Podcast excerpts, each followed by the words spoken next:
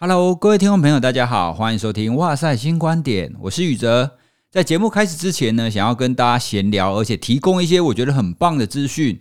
第一个啊，我想要推荐大家一个 Podcast 节目，这是探索大脑的会谈地图。这个节目呢，是由林玉轩医师所主持的，他自己本身非常热爱研究这个节目啊，他会精选。跟心理学、跟大脑科学相关的重量级的期刊，然后来帮大家解读这个期刊。大家听起来可能会觉得说，哦，这个节目讲的东西是不是很难？我觉得难度当然是比哇塞心理学所谈的再高一点，但其实也不至于会听不懂。透过这个节目呢，你可以知道最顶级的那些研究，他们是怎么看待人类的心智。像是现在推出的几集当中，有其中一集他在谈忧郁与贫穷的关系。好，听众朋友，你可能不太会想象得到，忧郁跟贫穷真的有关系吗？而现在的一些经济学跟心理学的研究发现，诶，的确有哦。所以非常推荐大家收听这个探索大脑的会谈地图这个节目，特别是如果你是心理系所相关的人，对心理学这方面研究感兴趣的话，你一定要收听。哦，那我会把这个节目的连接放在 show Notes 里面，大家感兴趣的话，你就点 show note 去订阅。其实我做 podcast 节目大概一年以来，陆陆续续有看到很多人在推荐制作 podcast 节目，或者是有一些人也会邀请我去谈怎么制作 podcast。当然，这当中有非常多的零零角角，有很多眉角啦。可是啊，我总觉得制作 podcast 的节目，你单纯去谈说怎么剪接、怎么录制等等的，好像都不太够。剪接、录制这一些，这些都是基本功，没有错。可是呢，如果你想要你的节目可以做得好，可以有品牌，甚至可以有一些商业的变现的话，那么只知道这一些是不够的。哦，那我的朋友徐玉，就是玉姐爱，她做了一个线上的课程。很多人可能知道他的节目《徐玉切入点》，这个节目呢，也是一个热门的 Podcast 节目。徐玉呢，他制作了一系列的节目企划主持班，它里头主要的重点是在谈说你怎么去厘清创作的内容跟市场，那节目的内容架构，还有商业的讯息，那怎么去提高你接到业配的机会？那主持有什么策略，有什么技巧等等的。这些内容啊，说真的，对我来讲都非常的重要。可惜现在我已经过一年多了，他才做这个课程哦。如果我在一年以前就知道这个课程的话，我可能可以少走非常多的路哦。所以，听众朋友，如果你正在做 Podcast，或者是你想要做 Podcast 的话，对于整个怎么去架构这样子的一个节目以及品牌，推荐你可以参考一下徐玉所开设的这个 Podcast 的企划主持课程。那同样的，我会把这个资讯放在 show note 里面。好，那接下来我们要进入今天的节目。今天呢，就邀请了知名作家周牧之来跟我们聊聊他的新书《过度努力》。到底哪一些人会过度努力，而这当中会发生什么样子的事情呢？就让我们听下去吧。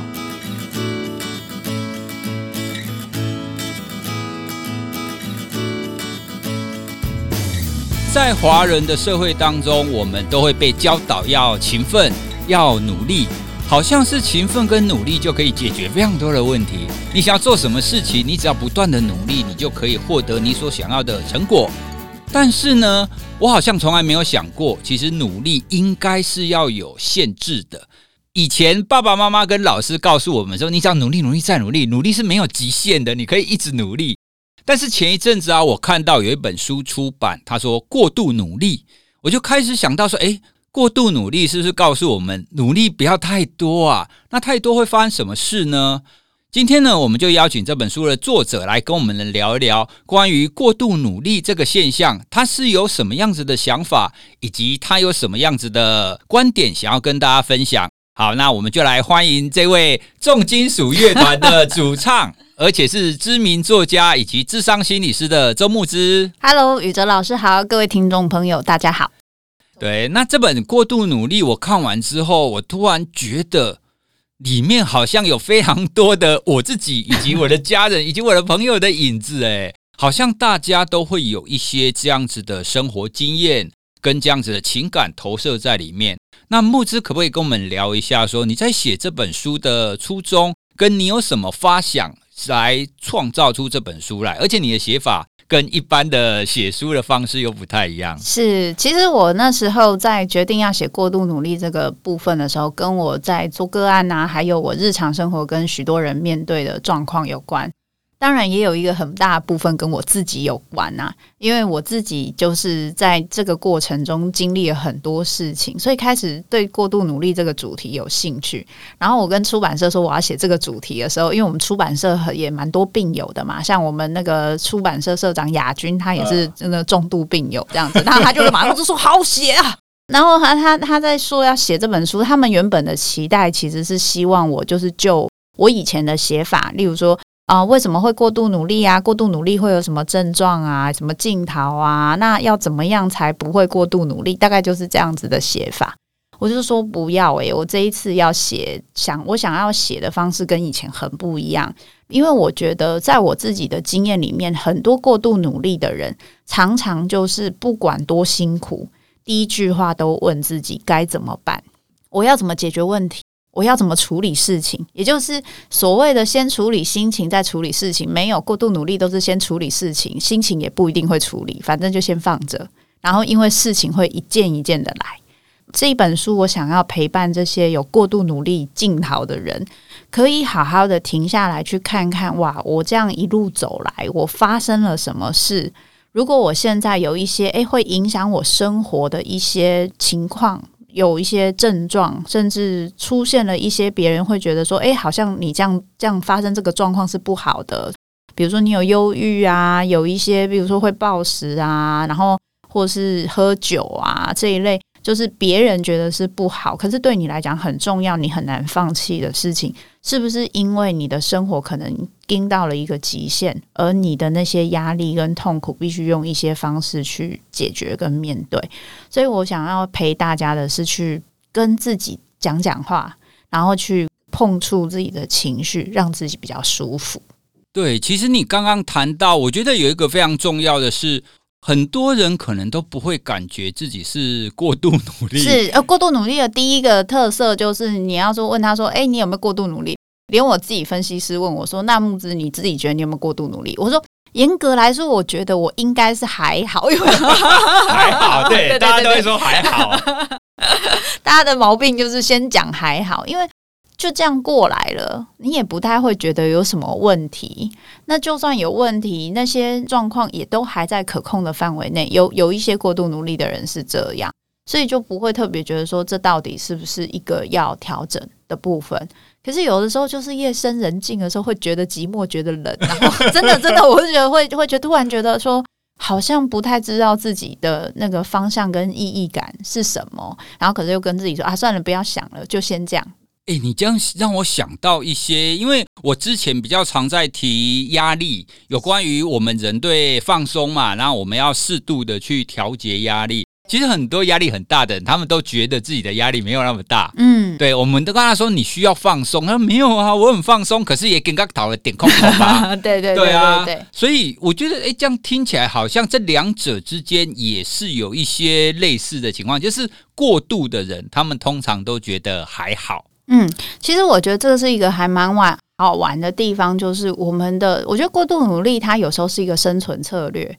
也就是说，我过去我里面有一句话，就是很多过度努力的人是因为受过伤，然后他以为努力就可以不受伤，然后就停不下来了。哇！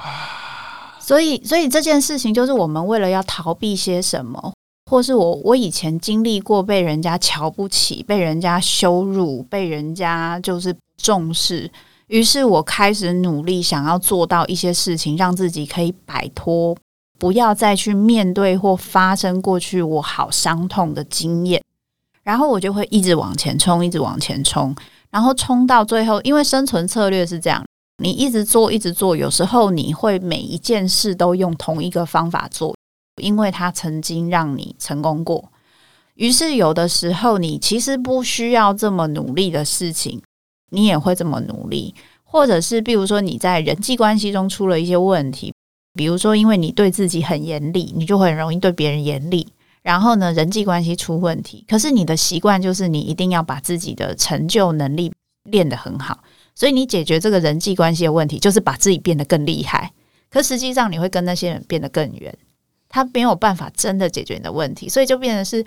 当然，一个部分是我们是不是要开始考虑第二专长，嗯，这件事情。可是另外还有一个很重要部分是，这个第一专长它会不会我们就是有点像是说有做训练重训？我现在有在做重训，哈，你做重训，你每天都有去做重训，或是你一个礼拜有去几次，这是好事吧？可是有些人他会让自己痛啊，这些感觉他会让自己不去感觉，他会跟自己说这些痛是正常的。就是我在努力，我辛苦，我要我要学什么东西，我一定都会有这种痛，所以我正常我就忽略，我忽略到最后，结果你手其实受伤，你都没有跟教练讲，你就觉得你就是一定要练到这么大重量的时候，越痛越有练，对对对，然后到最后很严重的时候，手就突然举不起来，要很久的复健之类，就有点像是这样，我们要把感觉找回来，才知道那一个界限在哪里，而不是一路就这么冲下去。在开场的时候有提到嘛，其实，在我们的小时候，或是很多老师跟家长都会说，你要努力。现在别人看不起你，对不对？你努力，等到你有成就的时候，让大家瞧一瞧。所以这就有一点像是你刚刚讲的，我们可能都有一个伤口，我们可能都有一些负面的感受，但是呢，都会透过不断的努力、不断的成长，或者不断的强化自己，这样子的伤口就可以不见了。但你刚刚的说法似乎这样子好像没有那么单纯呢。因为如果你今天就是会把这一件事情放在心上去努力，等于是你把他们的标准内化到你心里了，对吧？所以我有时候会戏称说，你内心就有一个唱衰魔人，每天就在旁边唱衰。你做个事情做不够好，他就会唱衰比别人还大声。会有这种习惯的人，又有一个个性叫未雨绸缪，就是人家还没骂你，你先骂起来放。这样子你才可以准备得很好，才不会被别人骂。有些人还不是唱衰魔人，是唱衰合唱团，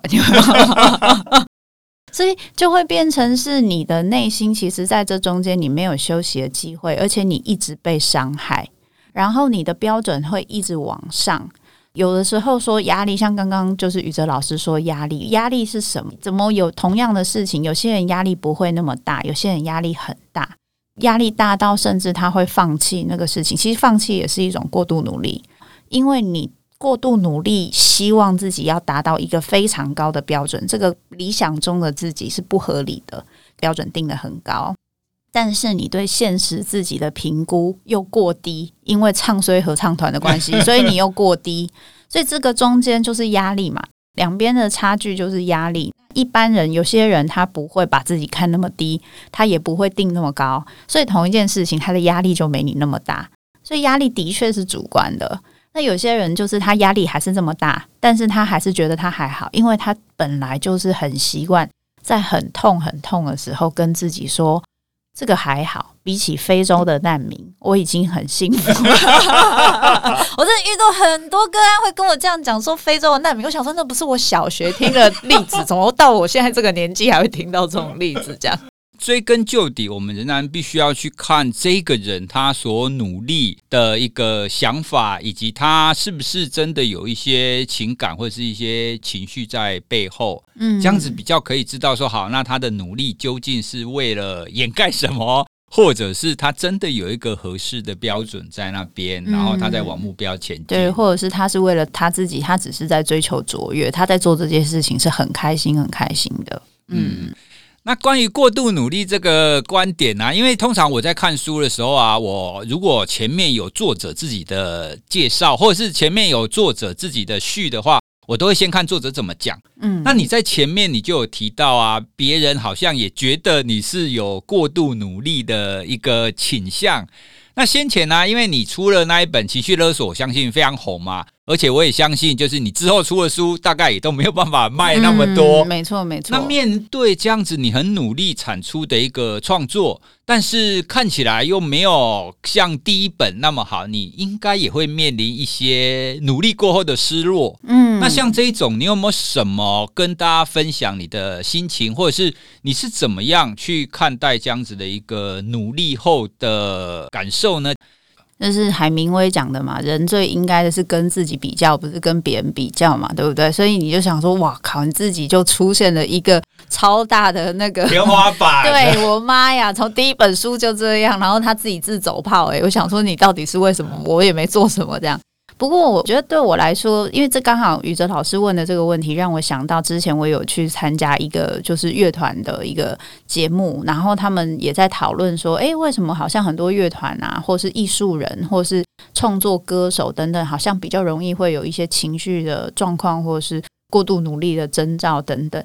我我自己是这么想，我觉得，因为每一个作品就是它是一个创作，所以我们是用尽很大力气去做出这个创作。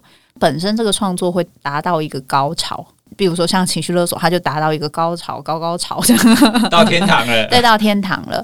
可是接下来到了第二本、第三本，第三本是我非常非常用心，我觉得有点把我全身榨干写出这一本书的感觉。所以那个时候一开始真的失望。可是我觉得蛮好玩的地方是在面对是不是过度努力的困难，就是说，如果今天你的主要的目的是用在你是要别人接受这个东西，或者是你很想要这个东西是全部的人都喜欢的，就得到很好评价，我觉得在这一件事情上就会遇到很大的挫折跟困难。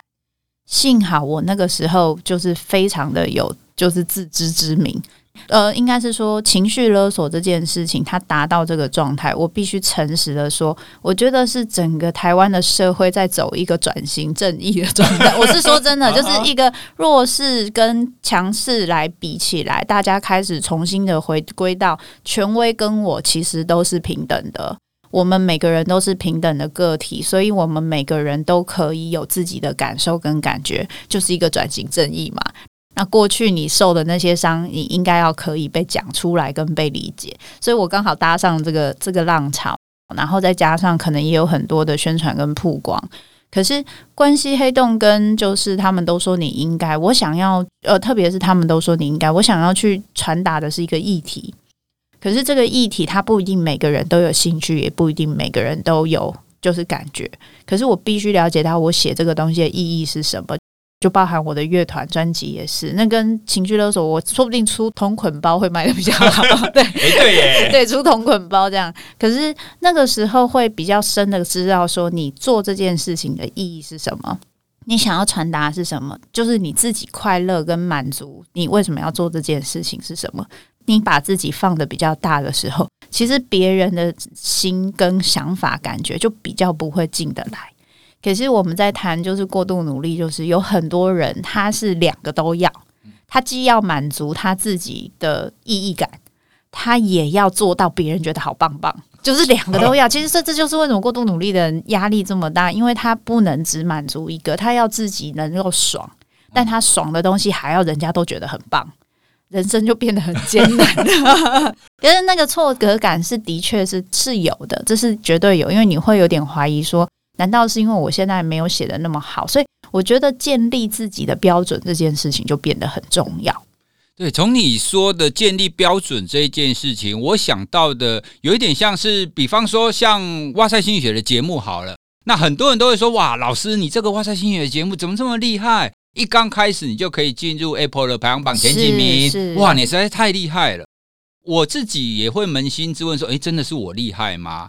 我有一点感受，跟你刚刚在谈的情绪勒索有一点像。我会觉得心理学之所以现在会很被人家看重，一大个部分其实是大众对心理学的需求，其实真的是在的。大家都想要接触这方面的知识跟资讯，对，所以其实并不是我厉害，是心理学很厉害，只是刚好。他是附在我身上，或者是刚好我搭在他身上。哎，老师，那就你的例子，我要再多补充一点，就是说有一些事情不完全是因为你，但有些事情是因为你。比如说，要担任心理学这么艰涩的知识，跟就是大众的这个连接的桥梁，那其实不是容易的事。特别老师，你有兴趣的东西，其实是比较像生理心理学这这一类的东西，脑科学这一类的东西，它又比我们所谓心理智商的接接近度又再困难一点。可是代表你在做这个翻译举弱的这个工作，翻译举弱，对对对对对。哎、欸，你这样讲会让人家知道，哎、欸，我们都看什么漫画？哎、欸，我跟你讲，小那个不能说小叮当，要说哆啦 A 梦，很好看，好吧？然后就是担任这个工作，你做的非常的好，所以大家听你的东西会比较有兴趣。哦，真的吗？我觉得这句话从你的口中说出来特别有说服力。我是说 真的，因为我有在听啊。对啊。我刚刚举哇塞的例子，其实是想要呼应你刚刚所说的，因为我们所说的标准其实是好。如果我把哇塞心理学的成功都看成是我的能力，嗯、是看成是因为我的关系，所以我可能就会预期说，好，那之后我做什么事情都要有这个程度，对，都要大家都接受。嗯但我非常明白，不是嘛？它有很大一个部分，其实是跟我们整个大众的需求是有关系的。就跟你刚刚讲的情绪勒索，跟整个转型正义，跟大家重视到这个浪潮是有关的。是是是，对。所以在这种情况底下，如果我们可以对自己。有一个比较正确的一个觉知，我们所定的标准会比较适当合理，对，会比较合理。然后评估，如果今天不是以别人的标准为标准，我觉得那一个标准就会变得比较符合我们自己的需求。那我觉得符合自己的需求，你的情绪就比较不容易受别人的上上下下的影响这么大。可是啊，我有的时候会想。好，你说只要是符合你自己想做的，或是你的意义，然后不用太在意外界的眼光。可是有的时候，好像你也不能那么单纯是这个样子。比方说，呃，做了节目，你还是要知道说，啊，这期节目到底人家喜不喜欢嘛？那这个议题大家接受度怎么样？那如果你讲了某一个逆风的主题，大家会不会抨击啦，或者是别人的看法？所以，似乎你说要像我们这样子，比如说你是出书、演唱，嗯、那我们在做节目，你要说完全不在意大众的看法，好像又不太可能。以你的经验，你是怎么去调节的？其实我觉得应该是还是回到我们自己做这个事情的核心是什么。今天像我出，他们都说你应该，我在出之前我就有有心理准备，他应该不会太卖。因为这不是一个非常大众，就是它它算是一个大众的议题，但是不一定每个人都想要去碰这个部分，因为它有一点就是批判的成分在里面。可是过度努力，它就是一个我觉得还蛮大众的议题，所以我怎么样要把这一个部分能够大众的把我想要说的东西很清楚的表达出来，我觉得就很重要，因为我想要它大众。而例如说，我今天开了一个节目，我就是希望它收视率好。没什么废话，就是收听率好啊！我讲什么东西大家就可以，我就是一个 IP，那就会变成我在做很多事情的时候，我就要想我要怎么讲人家听得懂嘛？我要怎么讲人家能够接受？在面对一些逆风的主题的时候，我要碰不要碰？然后我要怎么碰？我就必须以这个核心，就是我就是要收听率好为核心去做每一个思考。可是，如果今天我的我有更更清楚的目的，比如说，我希望我的东西能够被大家接受，可是我仍然希望有一个很重要部分，是我可以有带领风潮的感觉，就是我有一个自己的想法，不是说哦风这边吹我就讲这边，风那边吹，我希望我可以带给一些大家新的东西。那你考虑的就可能不只是收视率，还有这个新的东西在里面。但是你去思考核心这个部分，还是在于自己的标准啊。就是有些人就说啊，你做一个收听率很高的节目有什么用？不会啊，我觉得很爽。哎，这也是自己的标准。这我是说真的，所以当你的自己标准清楚，因为你就算做一个收听率很高的，也会有人说他讲的东西都很无趣啊，都很大众啊。早就知道了。对啊，这有什么好讲的啊？可是还是要听啊，对不对？所以我觉得任何一个东西都会被骂。可是如果你清楚为什么你要这么做，对那些骂你比较会听不到。哎、我觉得你的最后这一句收尾，我觉得非常受用。哎，就像我们现在做节目，或者是有时候你去做演讲啦、写书啊，像我一刚开始出书的时候啊，有看到有人觉得这本书不好，我说到底你是有没有眼光啊？你觉得需要给我一颗星？你要不要来跟我讨论？没关系，情绪勒索一堆没看过的，还有写说我其实超想给零颗。只是不能给林哥，真的，真的，真的，真的，真的，我，真的，所以书卖的够多，你就会遇到这种比较极端子的读者，是，对，所以也也是一种好处啦。是，啊，那接下来我想要跟你聊一个，你同样在你前言，哎，今天好像都还没聊到书的内容，我都聊你的前言。你的前面有提到一个，我觉得蛮有趣的，就是当别人都觉得你很努力，但你觉得你自己其实没有那么努力的时候呢，这似乎是一个过度努力的征兆嘛。那你也提到说，你之前也研究过关于冒牌者症候群，说，诶，我好像都不够好。嗯，那我在读到这一段的时候呢，其实我很想要知道你后面继续怎么怎么了解自己到底会不会过度努力，因为我也常常会有别人跟我说，诶，老师你怎么这么厉害，可以这样这样这样这样这样，你一定很努力吧？我都会心想，嗯，没有啊，我一点也不努力啊，我我就是一个想要做什么我就做一下做一下做一下的人啊。到底我们怎么来看，或者是你怎么去了解，说你自己有没有这样子的冒牌者症候群呢？其实我刚刚讲到，为什么过度努力的人常常会觉得还好，有时候会开玩笑讲啊，就说，如果今天那个痛苦是你可以忍受，跟你可以感觉，你就会去感觉；如果今天那个痛苦是你觉得你如果去感觉，你会怕你撑不下去，你就会淡化跟合理化它。哦。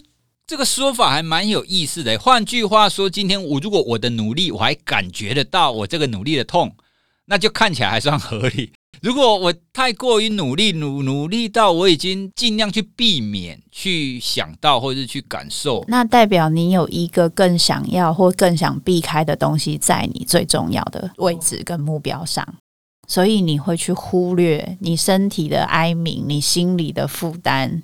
你会想尽全力用你的肉体去达到，有点像是就是献祭的概念，就是那就是一个目标。你再怎么辛苦，你就一定要做到这件事。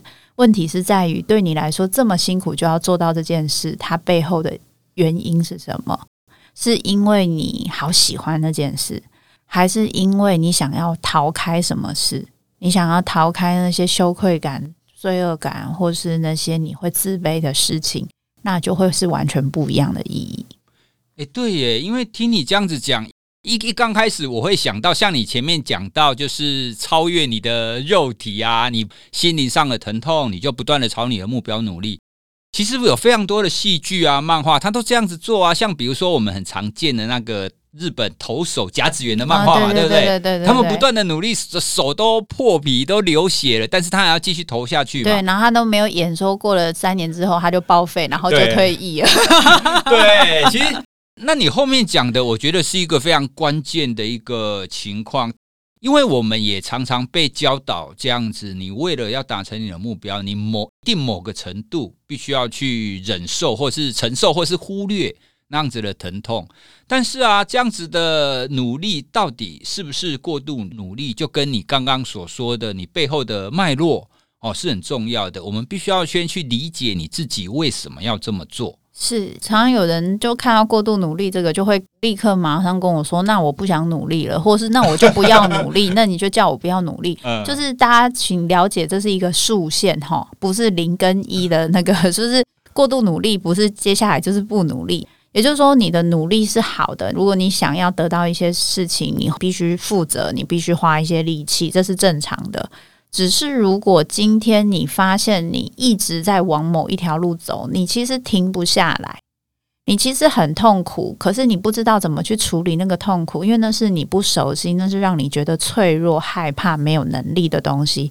于是你靠着努力去工作，让自己逃开，这个是选择。但久了你会出问题嘛？那个内心的空是没有办法骗人的。那我们就只是看你想不想处理这个部分而已。哦，所以也就是说，如果我的努力，我是持续的去做我一个非常喜欢、我感兴趣的东西，而且我也觉得很开心，那这样子的努力就比较是在正道上。但是如果我的努力是努力逃开某一件事，我可以借由工作。去避开我家庭上，或者是我亲子上，或者是我人际上的一些议题，那么这样子的努力可能就是不太妥当的喽。应该是说，我觉得所谓正不正道，的确是标准在自己身上。所以有些人觉得你很辛苦，有些人真的觉得很爽。就比如说像我去玩乐团，有些人都觉得说我平常像我现在录完，哇塞，我等一下带着三位线。那刚刚那个宇 哲老师看我扛着很大的三位线，我马上要去练团。可对我来说，其实练团是一件还蛮舒压的事情，所以我并不会觉得它是个工作。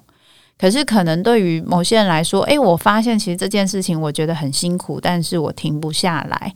那我们就要去问问自己说，为什么我不能自己选择停下来或不停下来？所以我还是回到，也不能说是什么正确不正确，应该是说这些标准都在我们自己身上。我允不允许自己能够有更多的选择？其实我觉得这本书最希望提醒大家，就是我的人生能不能有更多的选择？对，因为这本书我看到后面啊，我一直浮现另外一本书，另外一本书就是脸书的执行长他写的《拥抱 B 选项》啊，对，他当中谈了一个概念是。我们现在很努力的要达到完美的那个目标，是对，是 A 选项嘛？可是常常这个 A 选项可能因为环境、因为可能人生际遇等等的，他没有办法完成。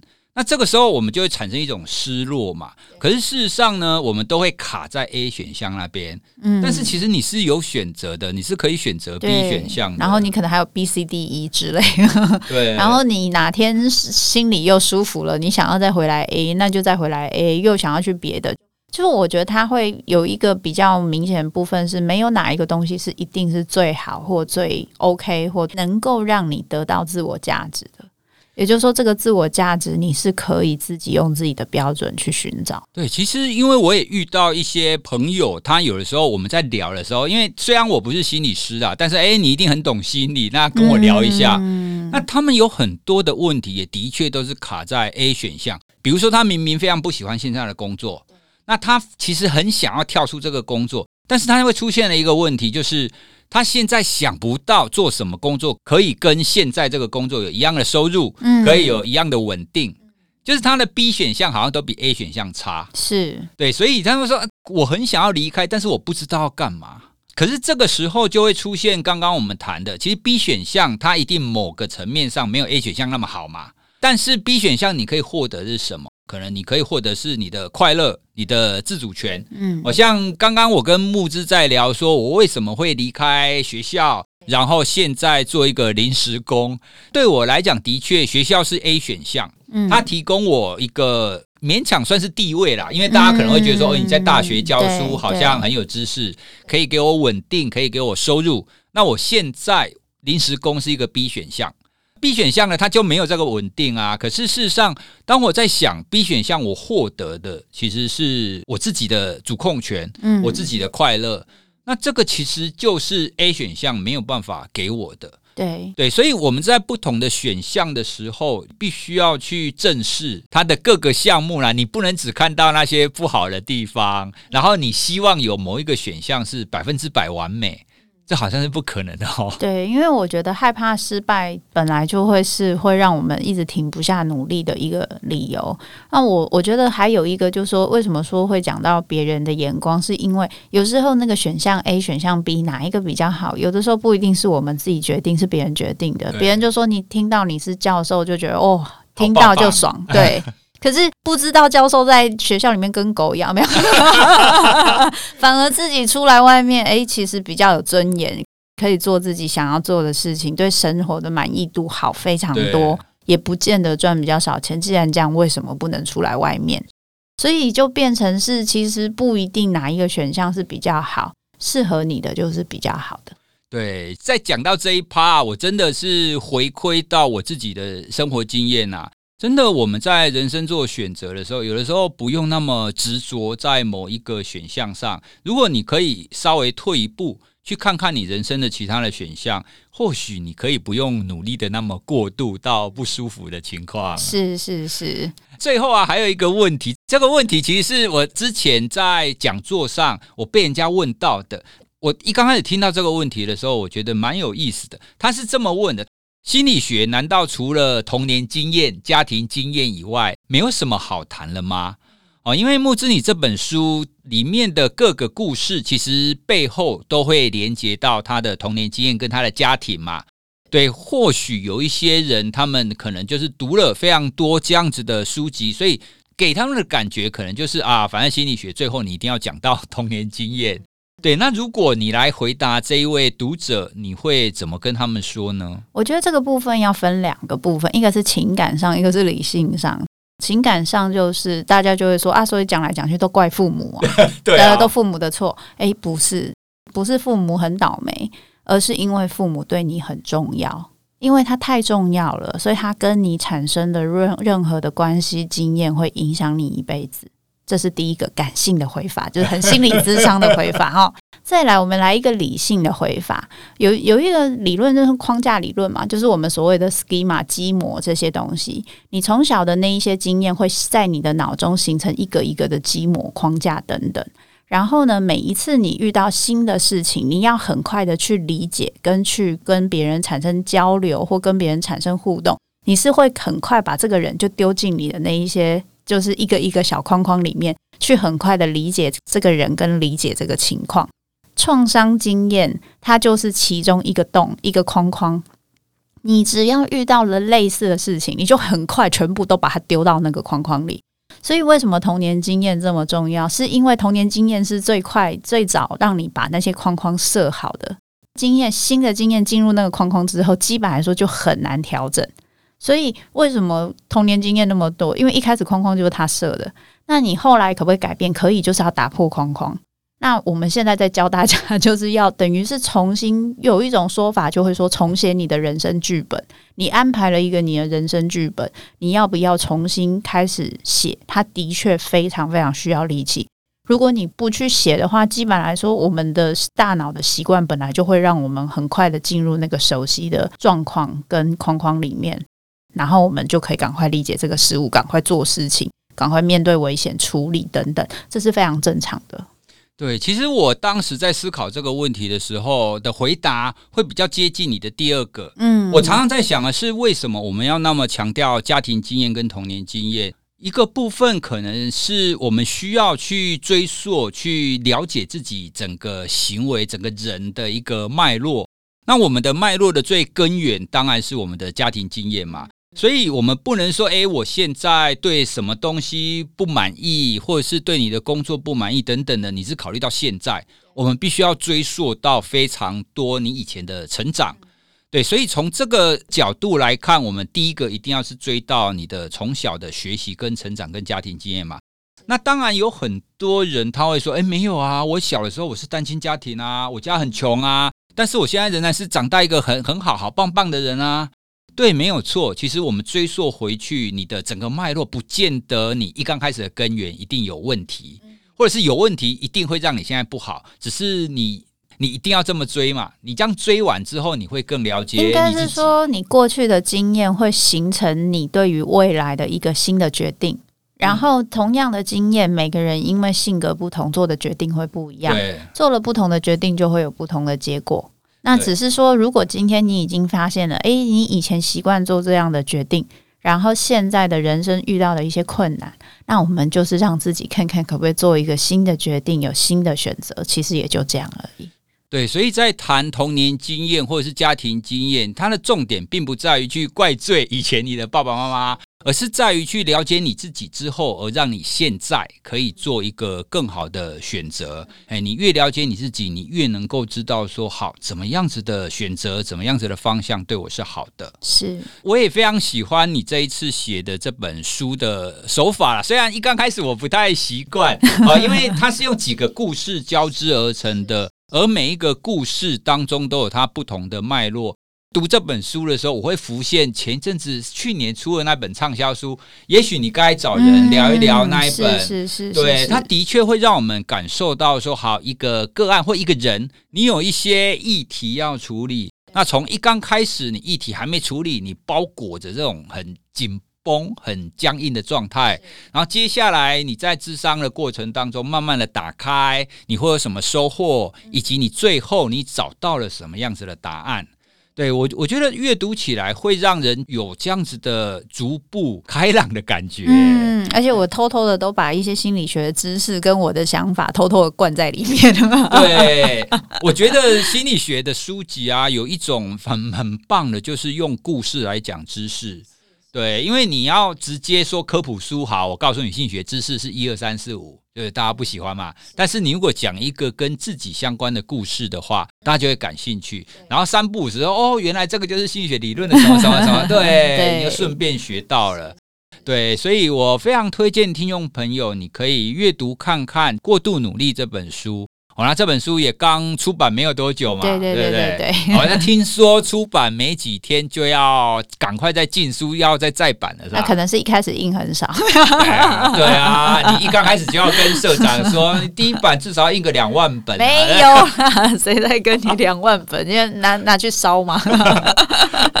木之写的这本书呢，我至少我读起来，我会觉得非常的平易近人。而且它真的是跟每一个人的生活都会有相关，像是我在读的时候，我就想到，哎，这个好像我的谁谁谁，这个好像我的谁谁谁，哎，这个好像在我的生活经验当中也有过，哦，所以大家应该都可以在书中找到一部分的自己，然后你去想看看，如果是你的话，你会怎么做？我们时间很快的，十五几年就过去了。对，那今天跟木之聊得很开心，也希望你下次再出书的时候，可以再来跟我们聊一聊。没问题，没出书，没出书也可以来。那干脆你现在是出专辑的时候，哎。可是重金属哦，我那个我那个专辑哦，出一张要五年哦，下次很久。